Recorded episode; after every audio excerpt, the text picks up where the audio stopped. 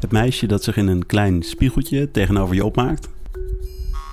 De conducteur die vriendelijk maar kordaat je kaartje controleert. En de man die alle praters in de stiltecoupé tot stilte maand. Ik betwijfel nu dus direct of de Intercity direct van een stiltecoupé heeft. Je hebt gewoon jarenlang allerlei mensen opgedragen, Opgedragen. stil te zijn. In een in niet bestaande fictieve stiltecoupé.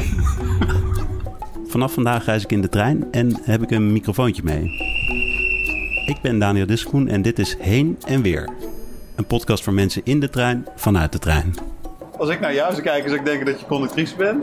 Ja, dat komt omdat ik een pakje aan heb. Klopt. Een- Maar als, als je mij... eh, ja, Zonder pakjes zou zien. ja. In elke aflevering van Heen en Weer spreek ik met een treinreiziger die met je in de coupé zou kunnen zitten. De eerste aflevering wordt woensdag verspreid en vanaf dan komt er iedere woensdag een aflevering bij. Wil je er geen één missen? Abonneer je dan via iTunes, Stitcher of kijk op www.heenenweer.club. En ik zei ook tegen mijn vriendin, ik zeg als ik daar ooit iets mee krijg, dan ga ik helemaal naar de kloten. Oh.